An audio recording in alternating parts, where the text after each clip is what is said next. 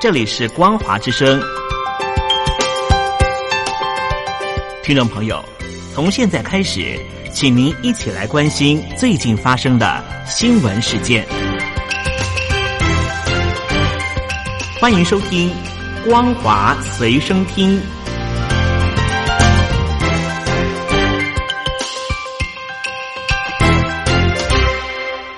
大陆听众朋友您好，欢迎您收听这节光华随身听，我是东山林。美国海军第七舰队的伯克级驱逐舰罗素号在礼拜四的时候穿越了台湾海峡，时间恰好是六四天安门事件三十一周年。对此，美国第七舰队表示，这是展现美国对于自由开放印太地区的承诺。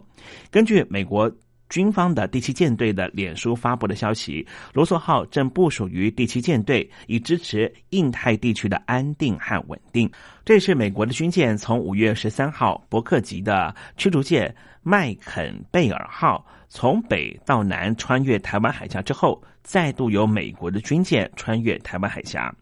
对此，台湾的国防部表示，美国的军舰经过台湾海峡是执行一般航行任务，国军运用联合勤监侦行为，可以全程掌握周边的动态状况，都是正常的。同样是亚洲区域安全方面的话题，印度的媒体报道，针对于中国大陆和印度的军队在两国交界的东拉达克。班公湖和加万谷以及迪姆乔克三个地方对峙，中印的军方预定在六号要举行中将级的会谈。为了营造双方的会谈气氛，在加万谷的对峙点，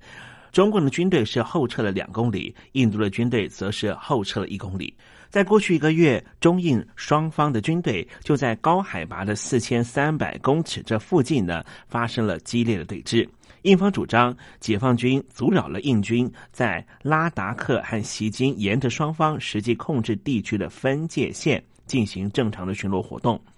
中方则是指出，印军已经超越了界限，擅自的闯进了加万谷。也因此，双方对峙持续升高，都在大幅的结集兵力。这也是两军在二零一七年在喜马拉雅山山脉附近的高原发生了将近三个月对峙之后最严重双方的军事对峙冲突。而根据情报机构所透露的消息。中国大陆的军队投入了三个旅，总计有数千人；印度方面则是部署了三千人的增援部队。而根据来自于香港的情报组织的透露，印度在边界的兵力上面对于中国方面有六比一的优势。继续来关注的是美中关系。美国的运输部宣布，从六月十六号开始禁止中国的客机飞往美国，以此向北京施压，要求让美国航空复飞。还强调，如果特朗普总统亲自下令，禁令可能会提前实施。有许多中国大陆的网友得知消息之后，都是气愤难平，在微博留言说：“在美国的中国人，赶快回到祖国吧。”美国的运输部宣布这个消息呢，就是在十六号要正式实施。根据了解，包括了中国国际航空、中国东方航空、中国南方航空和海南航空都受到影响。运输部指出，因为中国大陆违反了两国之间有关彼此航空公司航班的协议，所以美国总统特朗普可能会让这个命令在十六号之前就会提前生效。对此，中国大陆的民航局表示，将会以一周一航班的方式，允许更多外国航空公司航班进入中国，其中也包含了美国航空公司的客运航班。这个举措被外界认为是回应了美国的。禁飞令。换句话说，美国航空公司将可以在六月八号开始，每个礼拜恢复一个航班，可以选择一个中国口岸城市进行营运。对于这样的开放，美国运输部并没有调整禁止所有中国大陆的民航机飞往中国大陆的禁令。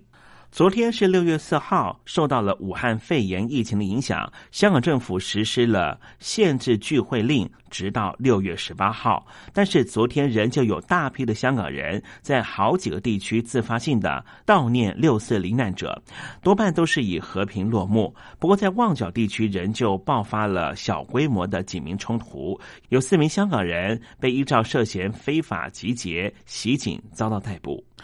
昨天就是一九八九年中国六四民主运动事件三十一周年的日子，香港的泛民主派组织，就是香港市民支援爱国民主运动联合会，就在香港岛的维多利亚公园举行了年度例行的纪念六四事件周年的烛光晚会。虽然香港警方以疫情为由没有许可集会，但是昨天晚上仍旧有许多的民众到场响应，举起了烛光悼念六四死难者。香港媒体。表示说，这场活动有超过一万多人参加。有鉴于中国大陆呢是强行的推动香港版的国安法，民主派忧心这一次的晚会恐怕成为绝响。而同时，中国大陆的民运人士也举办了六四三十一周年的线上纪念会，一次两度遭到骇客攻击。主办单位表示，这显示中共当局对于人民的记忆感到恐惧，并且表示已经就这件事情向美国联邦调查局等机构说明，提出希望能够介入调查。王丹等中国的名誉人士在美东时间四号的上午九点，也就是在台北、北京时间的四号晚间的九点钟，透过了视讯软体 Zoom。举行了六四公祭和纪念会，但是会议开始之前，连结突然失效。经过调整之后，会议延后将近半小时举行，而且在进行一小时之后再度中断。主办单位发表声明表示，只有理由怀疑这是中共派出的技术力量进行破坏的行为，对此感到愤慨和谴责，但是也同时感到光荣，指出说明人民的记忆使。中国大陆的领导阶层感到恐惧，真相的力量也让他们变得更为疯狂。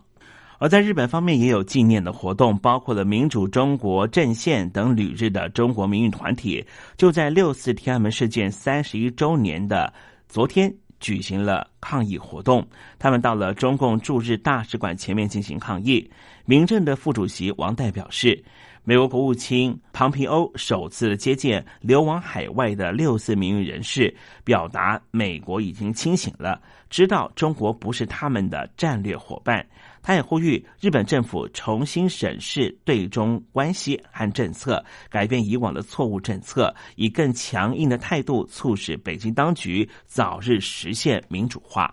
而另外，根据日本放送协会 MHK 的报道，中国大陆的媒体当然在昨天完全见不到六四事件相关的新闻，还彻底执行了情报管控，管制外国媒体的相关报道。MHK 的海外台在昨天中午报道了六四天安门事件的新闻的时候，遭到屏蔽，画面全黑长达两分钟。但是另一方面，却以《环球时报》等党媒连日大幅报道美国黑人男性死亡事件的抗议画面。焦点转到了美国非裔男子弗洛伊德之死，确实撼动了美国社会。情势的演变现在变得更为的复杂。在示威活动里面，有人抢劫、打砸商家，其中更发现有中国留学生的身影。有中国网友透露，中国留学生被捕之后坦言，是受到中国大使馆的指使才会上街参加游行。在推特上面自称是住在华盛顿州西雅图市的二十五岁的中国留学生，叫做。